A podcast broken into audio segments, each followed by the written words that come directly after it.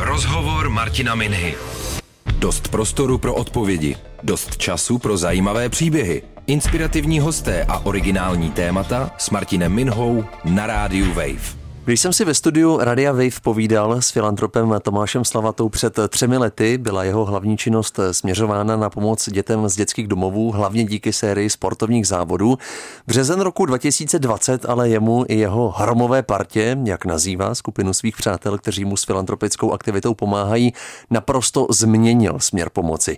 Jak byli lidé a velké firmy vlastně ochotní pomáhat v prvních vlnách pandemie a co je potřeba dnes po ruské invazi na Ukrajinu, se ptám se právě filantropa Tomáše Slavaty. Tak Tomáš, rád tě vidím, děkuji, že jsi přijel.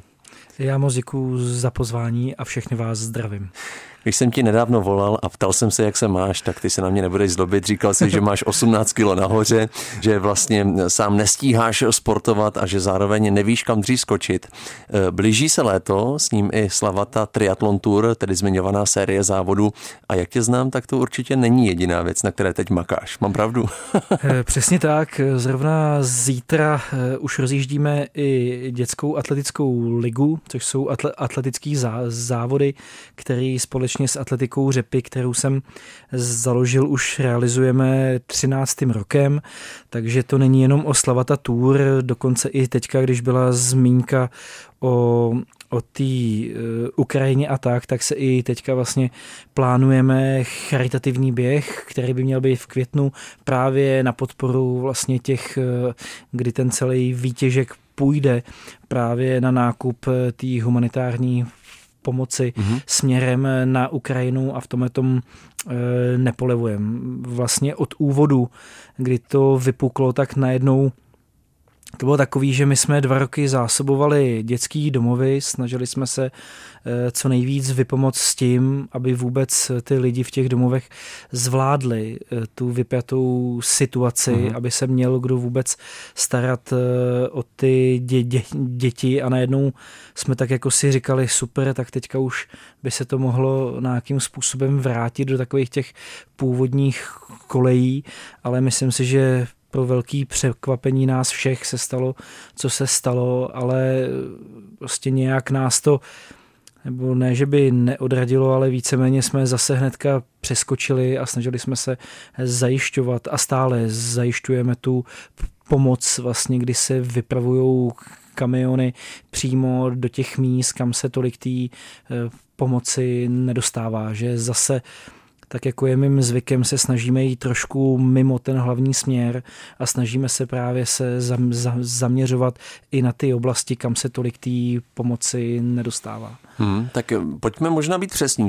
24. února začala ruská invaze na Ukrajinu. Když se člověk podíval za pár dnů na tvůj Instagram, Facebook, tak viděl, jak ty se svou zmiňovanou hromovou partou právě jezdíš dodávkami, možná zmiňovanými kamiony eh, na hranice. Navíc si burcoval lidi, kteří chtějí pomoct tak, aby přinesli zkrátka potřebné věci na nějaké sběrné místo.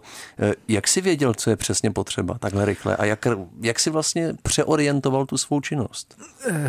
U mě si myslím, že je určitá výhoda v tom, že jsem hodně flexibilní. Prostě dokážu se velice rychle adaptovat na tu danou situaci a snažím se vždycky najít tu nejjednodušší cestu, zbytečně si to nekomplikovat. Tady v tomhle tom díky tomu, že už dlouhodobě eh, s Kvido Štěpánkem, taky s jedním jakoby z našich předních filantropů, eh, dlouhodobě eh, společně řešíme pomoc do různých uprchlických táborů. Uh-huh. U nás vlastně nebylo, to nebylo nějaký ze dne na den, že najednou teďka budu, že se rozhodnu a budeme pomáhat up, uprchlíkům v Evropě nebo ve světě. Je to věc, kdy my jsme vlastně s tím kvidem dlouhodobě tyhle ty tábory, ať už v Řecku, v té Evropě i díky vlastně té situaci kolem Sýrie a všeho, kdy, kdy byl velký vlastně nárůst uprchlíků z, toho, z téhleté části, tak e, my se snažíme zásobovat i tyhle ty tábory. Tím, že Kvido má mnohem větší zkušenosti, co, co se týče té tý zahraniční pomoci, tak my jsme i díky tomu měli už přímý kontakty na tu, na, na tu ukrajinskou stranu, na ty mm. lidi, s kterými už v minulosti Kvido nějak spolupracoval, či je podporoval.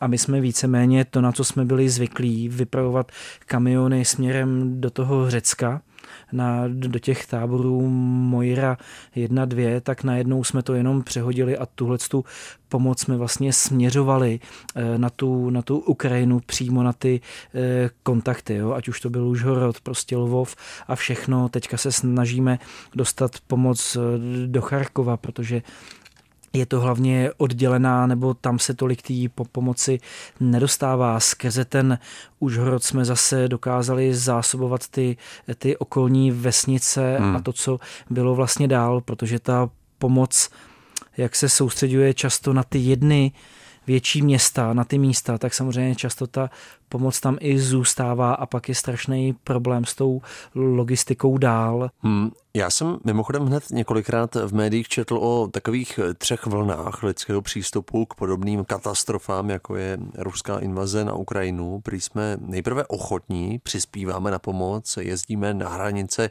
pak si na to ale zvykneme a v té poslední vlně nám na tom všem začne něco vadit. Četl jsem jako příklad o xenofobii vůči uprchlíkům, tak ve které fázi je podle tebe Česká republika právě teď? No já to vnímám eh, po zkušenosti s pandemí, kdy, kdy víceméně sami v prvním měsíci pandemie jsme všichni šili roušky, všichni, všichni jsme dělali maximum, ale najednou po nějakých dvou, dvou, třech měsících už bylo vidět, že ta společnost je unavená, ta veřejnost, strašně moc informací.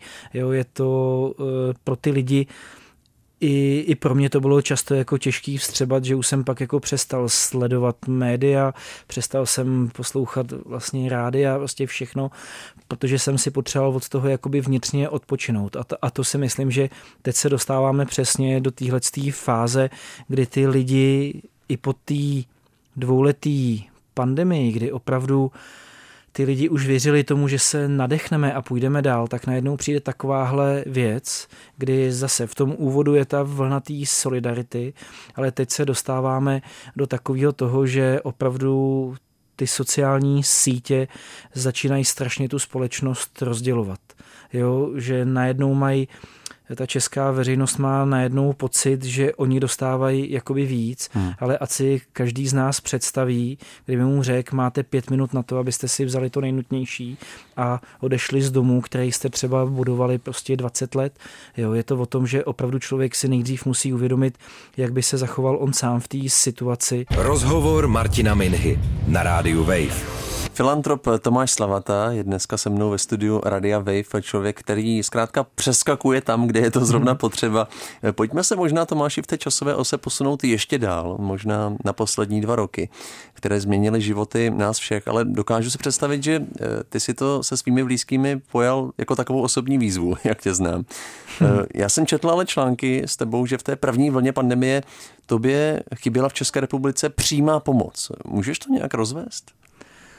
Urči, určitě. Tady e, doufám, že to nebude jakoby špatně pochopeno posluchačema, ale já vlastně od jak živa nebo od té doby, kdy i díky tomu osobnímu příběhu e, se vlastně snažím e, pomáhat tam, kde to jen jde, hlavně v tom dětském světě, tak je pro mě primární ta přímá pomoc, bez těch prostředníků. Jo? Takže ve chvíli, kdy eh, opravdu si myslím, že eh, někdo chce na, na cokoliv přispět nebo se chce postarat o nějaký dítě z DD nebo mm-hmm. dejme tomu podpořit nějakou tu samoživitelku, tak pro mě je vždycky nejideálnější toho člověka s tím tím světem propojit. Aby vlastně on sám dokázal, eh, aby si vůbec dokázal představit, do jakého komu vypomáhá, jak jak je třeba obtížný se starat o děti v dětských domovech, že to není jenom to, co čteme v médiích, jo? že pokud chci těm dětem vypomoct, tak se ale musím stát součástí toho jejich světa. Musím hmm. jim pomoct v jejich prostředí a pochopit, že to dítě se do tohohle systému nedostává, protože jim jako zlí úřady někomu odebrali dítě, ale je to hlavně z toho důvodu, že selhala ta biologická rodina. To, co by se mělo změnit, by měla být hlavně ta podpora těch rodin, aby vůbec k tomu odebírání dětí nemuselo docházet. Aby ta situace nebyla tak katastrofální k tomu, aby to dítě bylo, se muselo odebrat. A to je to, co vlastně já se snažím razit, aby opravdu každý ten člověk, který chce tu pomoc dát, chce se v tom prostoru začít orientovat, tak ho vlastně vyzývám k tomu, aby on sám si ty informace hledal, aby on sám si vlastně hlídal to, co podporuje a to, kam vlastně investuje svůj e, čas. No. Mimochodem, ty sám jako filantrop spolupracuješ se státními úřady typu právě OSPOD, tedy oddělení sociálně právní ochraně dětí? Přesně tak, přesně tak. Jakoby to je pro mě, jakoby třeba, e, co se týče podpory třeba samoživitelek, nebo to, že už se dlouhý roky, než se z toho stala taková ta eh, jakoby reklamní vlna zachraňme samoživitelky, tak vlastně my jako rodina už se o to snažíme fakt už posledních deset let a vždycky ta přímá pomoc eh, k těm rodinám, který si to jakoby zasluhovali, tak byla právě přes ty ospody, přes to doporučení, protože pro mě je strašně důležitý, že když už se někoho rozhodneme podpořit, tak chci mít záruku, že to je člověk, který se snaží tu situaci změnit. Že to není člověk, který si už jakoby tak, jak dá se říct, zvyknul na to, hmm. že ho furt někdo zachraňuje, nebo že mu prostě vytrhává trn eh, z paty. Je to o tom, že je vždycky potřeba podpořit člověka, který má tu snahu, který, eh, který dokáže který i často tu pomoc strašně těžce přijímá, protože eh, to chce zvládnout sám, že ta jeho hrdost eh, mu to často nedovoluje, ale právě těmhle s těm lidem je kolikrát zapotřebí nejvíc pomoc, protože když jim někdo pomůže, v ten určitý moment podpoří je, vyjádří jim to, tak oni se často velice dobře e, vrátí do procesu a už se mi několikrát stalo, že i pak ty rodiny, kterými jsme podpořili, tak se třeba i zapojili do těch aktivit, které děláme dál, že najednou se z té situace dostali a nechtějí zůstat jakoby jenom... Chtějí to vracet. Přesně tak. Hmm, no, hmm, no, hmm. Jo, no. Mimochodem, je to už tak, že lidé, kteří nechtějí toho prostředníka, řekněme, píší přímo tobě, třeba do mailu, na Facebook, Tomáši, chceme pomoct, poradíš nám, kam přesně ano, můžeme ano, poslat ano. peníze, nebo kam přesně můžeme zajet a nabídnout to a to. Jo, přesně tak. Jak jsem říkal vlastně v úvodu, že to, co, to, co asi mi jde nejlíp, je to propojování. A díky tomu, že my jsme, že my jsme v době pandemie v jednu chvíli opravdu zásobovali 189 eh, subjektů, který se starají o děti, ať už to byly dětský domovy, DDŠky, výchovňáky, kojenecký ústavy a všechno, tak opravdu jsme teďka za ty dva roky máme velice dobrý přehled o tom, kde je co potřeba řešit. A v tu chvíli to byla pro mě výhoda toho, že kdokoliv se na mě obrátí, tak já vždycky dokážu ty lidi e, propojit. Jo, že když je někdo v Brna, tak se snažím ty lidi propojit v tom místě, kde oni bydlejí, hmm. protože aby tu pomoc směřovali v tom svém okolí.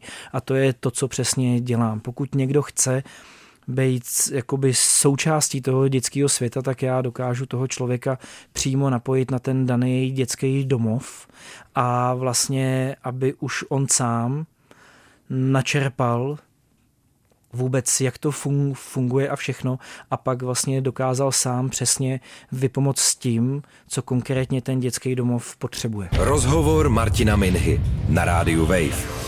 Filantrop, triatlonista a náhradní táta Tomáš Slavata, jak se píše v jeho knize s názvem Trojboj z draky, je dneska hostem Radia Wave. Já bych se možná zastavil u toho posledního označení, tedy náhradní táta, protože možná i tak si tě pamatují někteří posluchači Radia Wave. Připomeňme, že ty jsi do své péče už jako velmi mladý rozhodl vzít eh, dvě děti, ano, ano. své sestry, je to tak? Ano, ano, ano a ta je zanechala v dětském domově. Pak si vzal další dvě děti z dětského domova. Ano, ano. Jedno dítě ze sociálně slabší rodiny, pokud se nepletu. Ano, to je Štěpán. No. Dneska máš eh, Teresku, svou vlastní. Ano, ano. No. Já jsem se chtěl vlastně dostat k tomu, jestli jsou už všichni součástí té tvé hromové party. A jestli to prostě berou tak, eh, že je to nějaká vaše, nebo nějaký váš společný cíl, Tomáši. Či je to asi kolektivní činnost, není to jen o tobě? Ne, určitě, určitě. Jako já sám bych to prostě eh, nezvládnul. Jo? Někdy je to opravdu náročný a tím, že vlastně Štěpán s Julkem, který jsou teďka u nás a i s Pájou, s manželkou a s Tereskou, který, který jsou dva a půl roku, ale sama chce furt nosit věci nejradši by všechno spravovala, tak vlastně se strašně hezky zapojuje do toho všeho a kluci, já si myslím, eh, kluci, kdyby si se zeptal teďka kluků, tak ti na to Štěpán řekne, no mě nic jiného nezbývá. Takovým tím jako ironickým to. Ale je to právě o tom, že si myslím, že eh, nás svedla dohromady nějaká náhoda to, že jsem se věnoval v minulosti těm akcím, těm dětem, to, co dělám do posud. Štěpána, se Štěpánem jsme se potkali, když jsem byl na, ba, na besedě na základní škole s Julou a s Dominikem eh, při závodech Slavata Triathlon Tour, protože byli oba dva v dětském domově. A najednou to moje prostředí a ten můj svět jim, jim dal domov. Mm-hmm. A, já od, a já od začátku všechny ty děti, které vychovávám, tak je vychovávám právě s tím, ne, že by měli být vděční, ale o tom, že vlastně přichází ta chvíle, kdy oni jsou v té pozici, kdy vlastně by měli pomoct stejným dětem, jako byli oni sami. Chci v nich vlastně uchovat takovou tu pokoru a ten přístup k tomu, že eh, měli velký štěstí, nebo dostali tu šanci, ale tu šanci by měli nenechat si jenom u sebe a poslat to dál. Ale víceméně my jsme uh, hodně jako sehraný tým. Já jsem hodně přísnej, od to, to jakoby vím, sám, sám sobě toho moc jako neodpustím, ale i tak přistupuju k těm klukům, protože chci, aby z nich něco bylo. Takže oni opravdu jedou se mnou často na té hraně i té únavy a všeho, ale fungují. Je to o tom, že i já možná chci, aby z těch kluků něco bylo, aby něco uměli, aby, aby se nebáli řemesla, aby se mnou dělali ty všechny věci i, i tou, i i tou manuální prací, protože hmm. je jedna věc jako vydělávat ty peníze, být podnikatel nebo tohle, ale druhá věc je ta, kdy opravdu co si člověk neudělá, tak to nemá.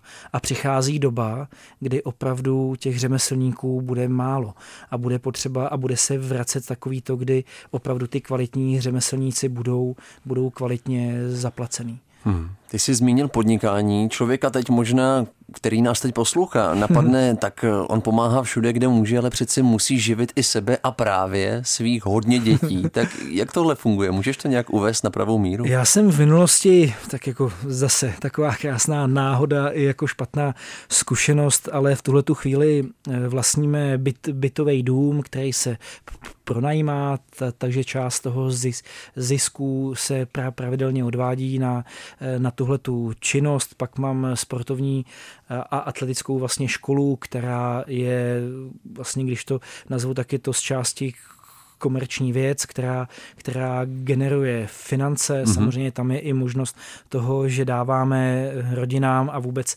lidem šanci tam i, tři, i třeba trénovat zda, zdarma, pokud ta rodina si to e, jakoby nemůže dovolit. Snažíme se to nějakým způsobem e, mít jako hezky provázaný, a, a, a, ale je to přesně o tom, že i já jsem se musel naučit umět ty peníze generovat, abych mohl vlastně mít eh, to vlastní zázemí. A pak je i výhoda toho, že za ty roky se ke mně přidalo spoustu přátel, kteří mají vlastní fir, firmy a vždycky dokážeme na tu danou sezónu udělat nějaký finanční budget s tím, co dáme my, s tím, co dají oni a z toho vlastně krásně dokážeme financovat eh, ty veškeré eh, sportovní aktivity a i takovou to, co je zrovna v té společnosti zapotřebí. Uh-huh. Ale samozřejmě furt jsem přesvědčený nad tím, že tou největší investicí je hlavně ten čas, který tomu dáváme. Hmm. Jo, je to přesně i třeba příklad cesty k Baltu, kdy, kdy ty děti z dětských domovů trénují a pak musí za pět dní ujet eh, až k moři, 580 kilometrů, ale je to přesně o tom, že já jim těch šest dní, když to vezmu s tím příjezdem a s tím supportem, jim vlastně věnuju 24 eh, hodin denně, protože se o ně plně starám.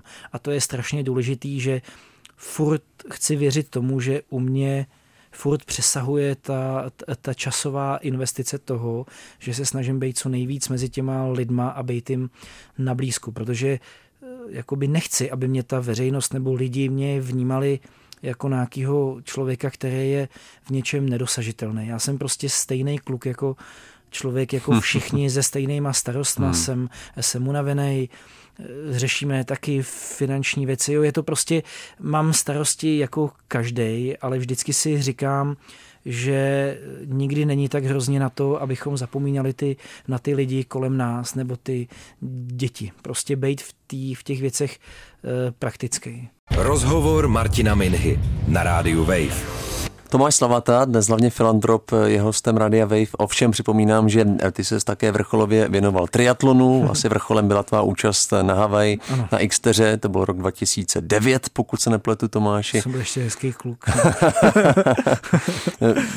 no počkej, já si říkám, sport je droga, ty jsi byl zvyklý prostě makat, kor triatlon, si říkám, tam je to o zodpovědnosti, nemůžeš si ne, prostě no. dovolit vynechat. Nechybí ti to teď? Já vím, že práce máš hodně, ale... Ne, určitě, určitě. Jako jako ze všeho se stává droga. Jo? Prostě ten sport opravdu, kdy jsem byl zvyklý si ve velké míře přesně ty endorfíny, adrenalin, všechno, tak najednou samozřejmě od úvodu té pandemie, kdy já jsem se každoročně vždycky připravoval na závody, abych aspoň jakoby závodil na nějaký prostě normální úrovni, ale já bych si to užíval, tak samozřejmě už teďka ty poslední dva roky vůbec není čas a samozřejmě najednou jsem eh, ty řídítka na kole a, a i to častý běhání vyměnil zadržení volantu, kdy opravdu třeba to zásobování, to dvouletý zásobování vůči těm dětským domovům eh, bylo opravdu jakoby pro nás náročný. Najednou se ze dne na den jako z, naš, jakoby z domu stalo logistický centrum, kde jsme prostě přijímali, třídili hmm. a vlastně jsme to distribuovali dál, dělali jsme postupně vlny, kdo prostě furt,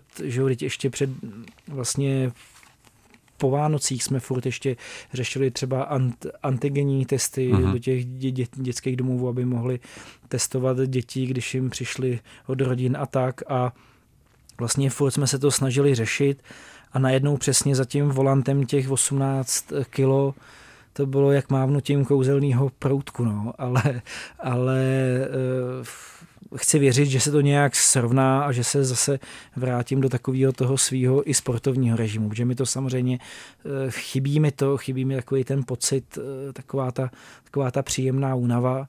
Hm. Po tom sportu teďka, když je člověk unavený, sami to člověk zná, když jako jste unavený z auta, je to něco jiného, je to spíš taková jako, no, Hmm. No, u sportu si ale pořád, hlavně právě díky zmiňovaným dětem. Teď jsme zmiňovali pár akcí a říkal si, že ti začíná vlastně ta hlavní sezóna. Eh, ze všech sportovních svazů slyšíme, že těch dětí už sportuje méně, že díky pandemii oni si zvykli na jiné kroužky, zlenivili trošku, nevrací se třeba do hmm. určitých organizací. Nebojí se něčeho takového i u tebe? Že těch dětí teď budeš mít zkrátka méně na závodech? Jakoby nepocituju, že by tam byl nějaký velký propad, ale zase je to i možná tím, že opravdu mám kolem sebe i třeba ty dětský domovy, který pravidelně na ty akce jezdí, nebo ta komunita lidí a přátel, tak vlastně to jsou jakoby vytrvalci. Ale kdybych třeba měl vzít obecně to téma, o kterým ty hovoříš, tak zase bych se vrátil tak jako u těch dětských domovů, že to dítě se tam neocitne z toho, že ho někdo sebere, ale z toho, že selhává ta rodina. A tady, ať třeba se mnou nemusí někdo souhlasit, tak to, že se ztrácí ten nezájem sportu, vychází prostě z té rodiny. Jo, je to, je to prostě o tom, že nemůžeme, nemůžeme mít určitým způsobem to vnímat, že to je třeba vina svazů, nebo že by nedělali dostatečný nábory, nebo cokoliv, ale myslím si, že tam je ta nedostatečná motivace prostě těch rodin, kdy opravdu pokud chceme tomu dítěti být vzorem, chceme, aby sportovalo, tak by se měli ale sportovat sami, protože on si z nás bere, každý to dítě od malá opakuje to, co vidí u nás. Pokud prostě nebudeme žít dobře, nebudeme sportovat, tak nemůžeme ale z dítě do něj dávat ambice, že z něho uděláme milionáře, protože bude hrát za Spartu. Jo, prostě je to o tom, že opravdu tohle, že upadá víceméně ten takový ten přirozený přístup k té fyzický, jakoby k tomu sportu, k tomu fyzičnu, že, že je to nějaká přirozená naše součást, tak a prostě to si, ať si šáhne každý ten rodič do vlastního svědomí, kolik toho času tím sportem věnuje on, on sobě a potažmo prostě těm dětem, protože když ty děti vidějí, že i naše malá Tereska, když vidí, že běháme, tak chce běhat s náma. To samé u kluků. Čím víc jsem třeba sportoval nebo sportuju, tak vlastně se pro ně stávám, že pro ně je doteďka je pro ně velká výzva, že mě chtějí prostě předběhnout. Což letos se jim asi zadaří, protože s těma 18 kilama navíc už jim asi neuteču. tak buďte vzory pro své děti, to říká Tomáš Slavata. Závěrem musím zmínit, byť vím, že ty jsi skromný a určitě mi řekne, že to pro tebe není možná nějak zásadní evropskou cenu Be Active Local Hero, kterou si dostal vlastně nedávno, bylo to tedy za rok 2020 a e, je to prestiž, protože e, ona je udělována vlastně v rámci Evropského týdne sportu ano. a je určena těm, teď budu citovat, kteří k pohybu motivují ostatní a podílí se na podpoře a propagaci sportu ve své zemi. Je to zodpovědnost. Já hmm. vždycky vlastně říkám, že jakákoliv cena nebo uznání, který přijde od kohokoliv. Když mi napíše člověk, že si váží toho, co dělám, tak eh, je to velká zodpovědnost vůči vlastně té veřejnosti a, a všem, protože najednou nemůžete polevit. Já jako člověk vlastně nechci zklamat, nechci vlastně zklamat ty lidi, kteří věří v to, co dělám, že jo, nechci zklamat svoji rodinu nebo vůbec ob, obecně a eh, je to vždycky takový určitý závazek v tom, že vlastně člověk nemůže popolevit. Ale eh, v tuhle tu chvíli třeba, kdy my jsme tu cenu získali, jako vlastně já to vnímám jako rodina, tak pro mě, což se dá i teďka najít video, kdy my jsme se doma rozbračili, protože ono to přišlo ve chvíli, kdy jsme byli hodně unavený vlastně z těch rozvozů, z toho zajišťování té pomoci během pandemie a najednou vám to vlilo, dožil strašně moc energie, protože samozřejmě eh, ať se přesně, ne, nesnažím se o žádnou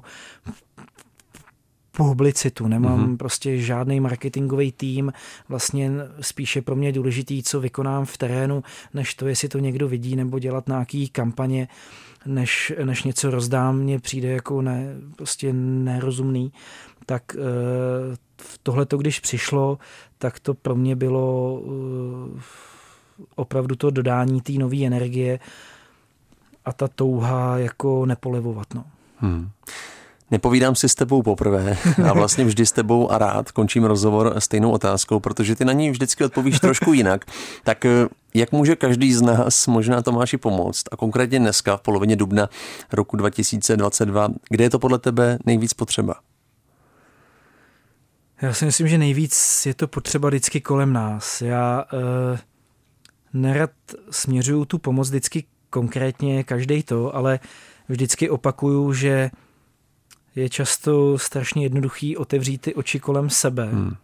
a vlastně si uvědomit, že i někdo z mých přátel je třeba v situaci, která není jednoduchá. A pokud najednou by tohle krásně zafungovalo a ono to vlastně funguje, tak si dokážeme pomáhat mezi sebou, protože nám vlastně nejsou ty osudy těch lidí kolem sebe lhostejný. Prostě když vím, že Eh, v domě bydlí paní nebo prostě někdo, kdo má děti, nemůžou si třeba něco dovolit, tak proč jim třeba ty kroužky nezaplatit? Nebo jo, je to cokoliv. Vlastně tu cestu najít a, a získat tu důvěru toho člověka, který si třeba tu pomoc uh, zasluhuje. Najít je to i no, taková ta i dobrá jako sebereflexe, že v, v tom je ta určitá flexibilita, která mi dává tu sílu ty věci dělat a možná i měnit, protože se nebojím těm věcem a těm problémům postavit čelem. Filantrop Tomáš Slavata byl dneska hostem Radia Wave. Já si toho moc vážím, přeju ti hlavně hodně sil, hodně energie, ať se z toho nezblázníš a ať ti to baví. Tomáši, děkuju. Já moc díky a moc děkuju za pozvání a mějte se moc hezky. Rozhovor Martina Minhy. Dost prostoru pro odpovědi, dost času pro zajímavé příběhy. Rozhovor Martina Minhy. Poslouchejte velké rozhovory se zajímavými hosty kdykoliv a kdekoliv. I offline. Přihlaste se k odběru podcastu na wave.cz lomeno podcasty.